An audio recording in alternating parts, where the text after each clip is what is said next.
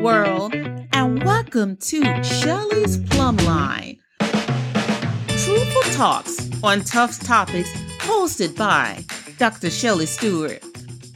Today, Shelley replays an interview from the Free by Choice program, which brought inmates from Alabama prisons on the air to speak openly about their crimes and the decisions which led to them. These free by choice inmates had a strong desire to share their stories so their suffering could serve to help others avoid making the same mistakes. Shelley started broadcasting in 1949, and he has been on a journey to discover the truth for humanity ever since, y'all. And at 88 years of age, Shelley still sits down before the microphone as he pursues answers to tough topics challenging us to change the experience of being human and the power of humanity. Ladies and gentlemen, I am honored to present the oldest podcaster in the United States. Get ready. Here is Shelley. Well, you know, ladies and gentlemen, I have been doing these programs for quite some time, not just here on the plumb line, but on the broadcast period. But a few years ago, I had the opportunity of sitting down one morning with two young people. They were brought in from the prisons in Alabama. If I recall, it was uh, Karen and Edward. They were in prison, but they were also doing a thing called free by choice. Yeah, that's what it was, free by choice. And they were so interesting. I interviewed them, and that interview has stayed with me through the years.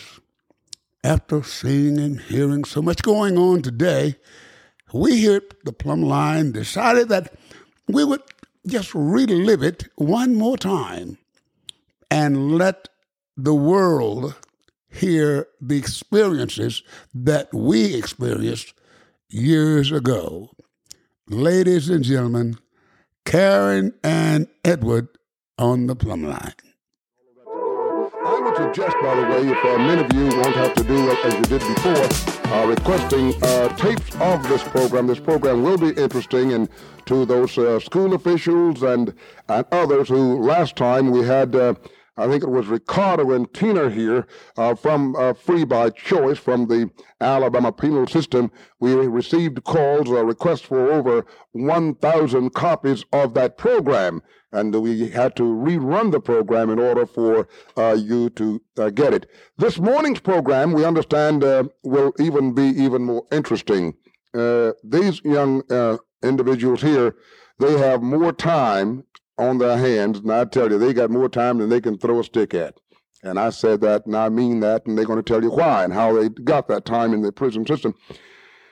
I'd like to welcome this morning to Open Mic from Free by Choice program. By the way, uh, Free by Choice program is a program consisting of a team of the greatest anti-drug experts in the world, the committed users. They are carefully screened inmates with correctional supervision they speak to people not only here, but in schools, churches, civic organizations about their experiences with drugs and what happened to them as a result of using drugs. Free by Choice is a statewide program that uh, this year has been presented to over 115,000 people. Now, the success of the program is uh, uh, is, is best evidenced by letters received from students and others who've heard the program and heard the inmates and then written to them expressing appreciation for uh, the inmates uh, sharing their experiences with them. It's very nice for these individuals to do that this morning on a statewide basis via WATV Radio's Open Mic. I'd like to welcome Karen and Edward. Remember those names Karen and Edward. Karen is in jail now. She's in jail for murder, and uh, she received 25 years when she uh, first went there. And then we have Edward, who I thought had 101 years but he's told me this morning, no, I don't have 101, Shelley. I have 102 years. I'd like to first say welcome to Open Mic here at WATV, Edward. Thank you. And we'd also like to welcome you, Karen. Thank you, Shelley. All right. Uh, we uh, since we have the mic turned around there, Karen, uh, tell us just a little bit about yourself. Give it just tell us about yourself. We want you to feel comfortable here. I'm Karen, and I've been incarcerated now for seven years. And I've had time to reevaluate myself. I've had time to think about the mistakes that I've made. And I've had time to even look around, look around me and um, see what kind of mistakes society is making. And to tell you that the time that you all are doing now, we've already done this for you so that you don't have to make these same mistakes. And uh, let's go around here and, and turn it to Edward. And Edward, tell us a little bit about yourself there. My name is Edward. I'm serving 102 years for a drug related murder. I like to make this experience meaningful and instructive to young kids so that they don't have to walk down the same path. All right. Now, uh, moms, dads, uh, with hearing that, uh, certainly I think that it's a good time now for you to get your children up if they are not up. Uh, grandmothers, I think the preachers, I know that uh, the mayor of Birmingham said that he would be listening this morning. He does every morning, but he said uh, he would especially be listening this morning. We have people from all over the state that called and said they would be listening this morning. As I stated earlier, these people are in the uh, penal system now. Uh, uh, let me turn around first and get it started here with Karen. Uh, Karen, I want to know from you, really, how old were you when you first experienced drugs in your life? My first experiment with drugs was at the age of six. How did you do that? How how did this come about? Tell us about that, Karen after growing up in, in, in the environment that influenced drugs, I watched my peers and my older sisters and brothers, and they experimenting with drugs, and I kind of wanted to fit in with the crowd, and it led me to a dead end street. Tell us a little bit more about it. How did it escalate uh, during that time from six years of age? How did it escalate? Seven. Tell us about how your life, seven, eight, nine. Tell us a little bit about that. First of all, Shelley, let me tell you about, about the type of home in which I come from. My okay. mother was a Christian. My father was a city councilman. And I was the youngest of six. And my mother treated me like, excuse me, I was a baby. Up until a younger sister came along, I felt like an outcast, Shelley. And things weren't actually going my way. So you see, I turned to marijuana as a crutch, a shoulder to lean on, a way to hide behind my problems. And stemming from using drugs, I met a young man that introduced me to a Class A narcotic, a narcotic that is known as heroin. He, as young men often do, he left me with a drug habit. So you see, I began to take things from my mother, Shelley, and things that weren't nailed down in her home. After taking things from my mother, my mother discovered I had a drug problem. She would t- ask me from time to time, how long? I didn't know what she was talking about. You see, my mother knew I had a problem. After I turned about 17, I had gotten in some more trouble. A girl, a girlfriend and I had got to fighting, and I, I had taken a concealed weapon to a concert, and I got arrested. I was sent to the juvenile facility. There I remained on probation for about six months. One night at the end of my six-month period, I had begun experimenting with a Class C narcotic that is known as tees and blues or t-shirts and blue jeans or sets or seizure pills or hickeys. You see, by this time I had quit school and I thought I was grown. So I, I uh, did as young women do. I, I thought it was time for me to get out on my own. You see, a girlfriend and I, we went next door to a card party. And the young man that I was dating, I had to tell this young man now that I was pregnant and this wasn't his child. You see, the young man didn't understand, Shelley. And um, he come up to the come up to the party where I was, and he and I got into a few heated words. And my girlfriend took me inside and she gave me a steak knife and she said, Karen, here's a steak knife and you better go stab him. You see, under the influence of drugs, I lost my rationalizing ability. I lost my, my reason to think about doing the right things in situations like this. So you see, I walked up to this young man and my girlfriend pushed the door on his legs while he was sitting in the car. he jumped out and he grabbed me. And I stabbed him twice, Shelley. Once in the heart and once in the arm. You see, after that day, my life has never been the same. As I said, I've been incarcerated now for seven and a half years. I've had time to think about the things that I had done. I've had time to look around and see that the, what what the world is facing is it's, it's really it's a fire, and somebody's got to put it out. If we don't start with ourselves, then there's no way it's going to come to an end. Karen, I certainly appreciate you being so free with us. I certainly possibly somewhere in the program this morning after seven o'clock. You may have to do that same thing again for us. Some people are getting up this morning, and I don't want them to hear that, especially from you this morning again, if those are there. Uh, you were about 17 when this all happened, is that right? Yes. Uh, drugs, are they that powerful, really? They influence the mind. They make you do and say things that normally you wouldn't do. excuse me, they give you a strength, a inner courage to do and say abnormal things. And, and normally, the mind wouldn't function that way, but drugs usually takes control. You you mentioned, you know, it's said over and over again that we've had people call here from uh, all over Alabama, and most of the callers they often say that it's the neighborhood that you were in, that you were in the government projects. Uh, but you you you weren't in that type of uh, uh, environment, were you? No, sir, I wasn't. You mentioned that your mother was a church worker. Yes, she was. And your father was a member of the city council. Yes, he was. Uh, outstanding family. But you got hooked on the drugs, and you were there because you wanted somebody to lean on. Lean on, and it was used as a crutch, Shelley. It was it was more or less a way to hide. So, in other words, it, you, a person does not have to be from uh, any particular uh, so-called project area to become a drug addict and get in, in trouble like you did. No, he doesn't. All right, we will talk more about that, but let's turn around here, if you don't mind. Uh, uh this guy uh, is is in uh, prison for 102 years. 102 years. His name is Edward. Uh, Edward, tell us about more about yourself now. I started using drugs late by most standards. I started using drugs when I was 19. I was a senior in high school. In fact, I was about two months away from graduation. And I was a straight A student when I started using drugs.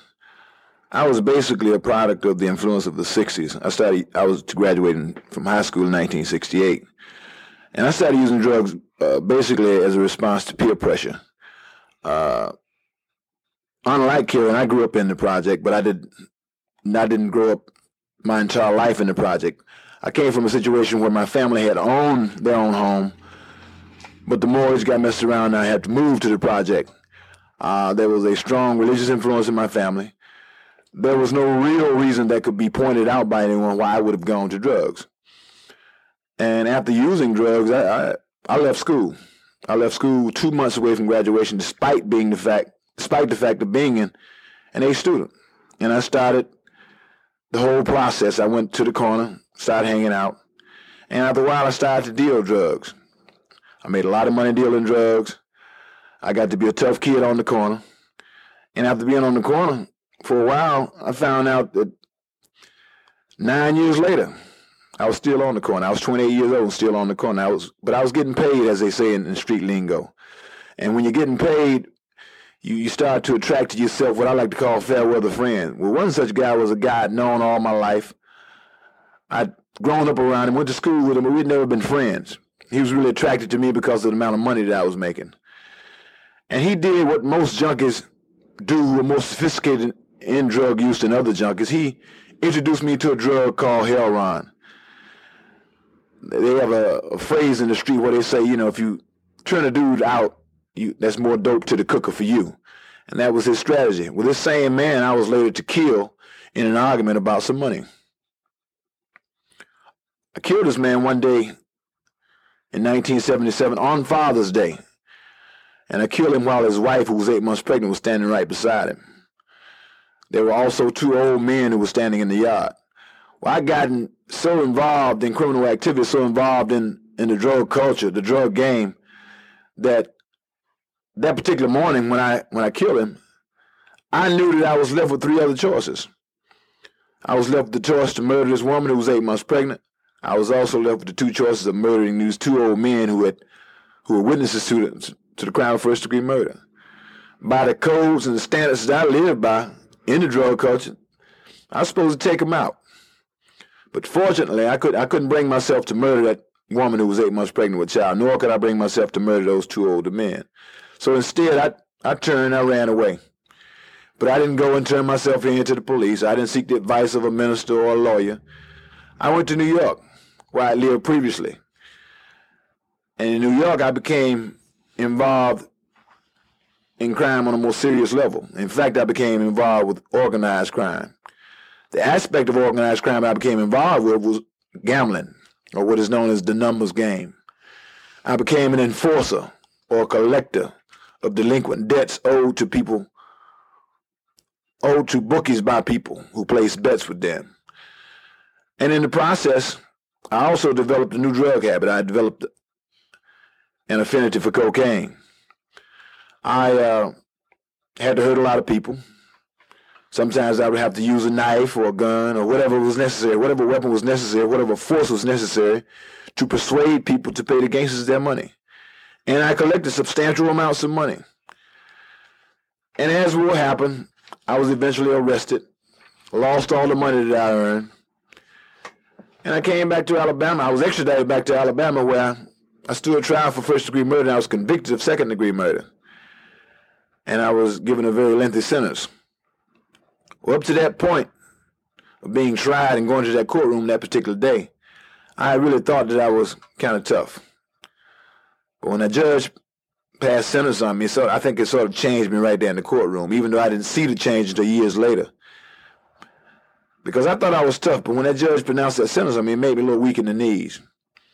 But then I remember something my mother had told me, and it deals basically with the theme of the program. She had said that I had made my bed hard and I had to sleep in it. There was nothing she could do despite all the love that she felt with me. She loved me very much.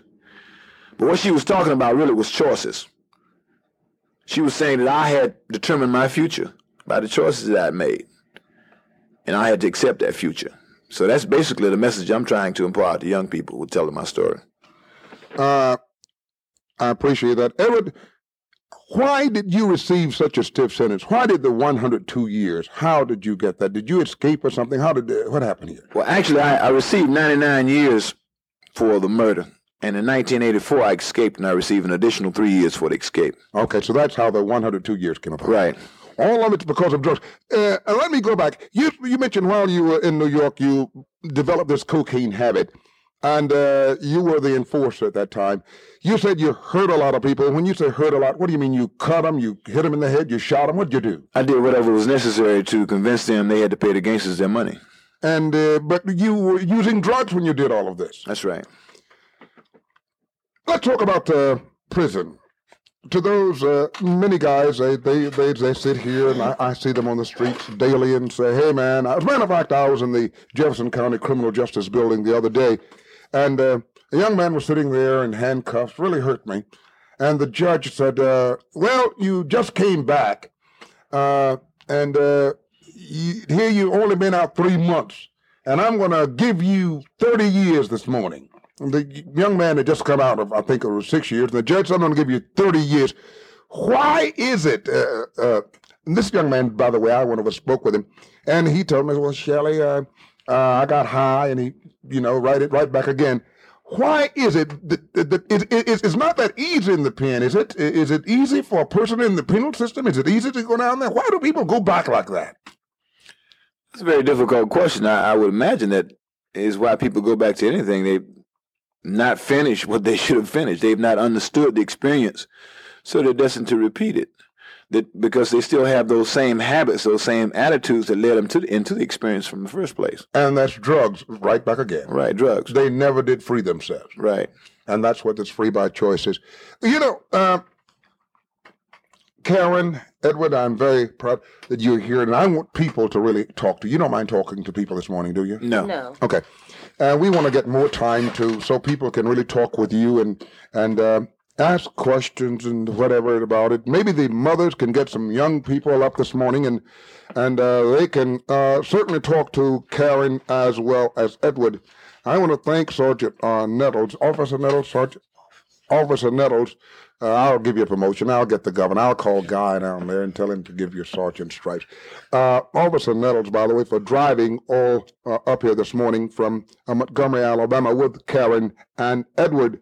And uh, I want to thank uh, certainly a very good friend of ours, Coach Phillips, uh, who has been working with me in many things in this community. I'll talk. I'll, I'll Wow. Wow. What a what a day. Listen, Karen and Edward, you heard the experiences. They were not from bad homes. Oh, no, no, no, no. And, and that goes today.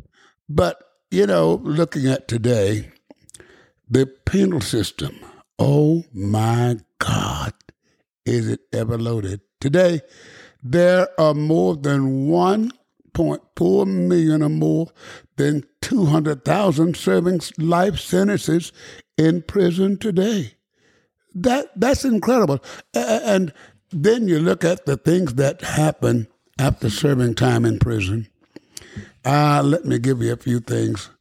One in seven people in U.S. prisons are serving life sentences, either life without parole, life with parole, or virtual life, 50 years or more. The number of people serving life without parole, the most extreme type of sentences, have grown over 66%. I think that what we're airing today, the message today from Karen and Edward, is that you can make better choices. I think that's what I got from this message today from Karen and Edward making choices, better choices, and the emotions. I listened to Karen and what happened to her, and, and to Edward, what happened to him. And just think about it. Just think about it yourself in your life. Have you possibly been approached that time in your life that you just really wanted to do something wrong? Oh, thank God you didn't. Oh, my goodness. That's what it's all about, people controlling yourselves. And uh, the other side of that is there is life after prison, too. They learn so much there in prison. And I do know for a fact that they were out and they made great lives for themselves. So that's something that we have to be considerate of when we go in. That oh, can we really, if we can't do the time, then don't do the things that you do. And the other side, if you really want to do that, that's a choice that you make. But these two want to be free by their choice. The choice to not use drugs, the choice to have a better life, and a choice to come out and talk to me, and well, through me, through you, and hopefully that you can make a better life for yourself. That's what it's all about. Communicating, and that's what this is all about. The story that you hear, the stories, or should I say, that you hear on the plumb line, you find people improving their lives. We know that because we hear from them, and they're telling us that in our resources that we get from all over the country, and certainly today on this episode of the Plumb Line. Maybe you can get something from Karen and Edward on the plumb line. Remember, there's your side, there's my side, and somewhere in the middle, there is the truth.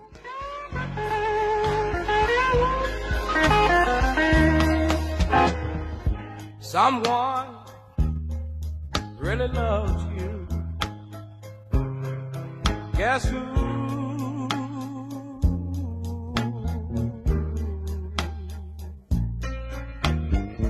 Someone.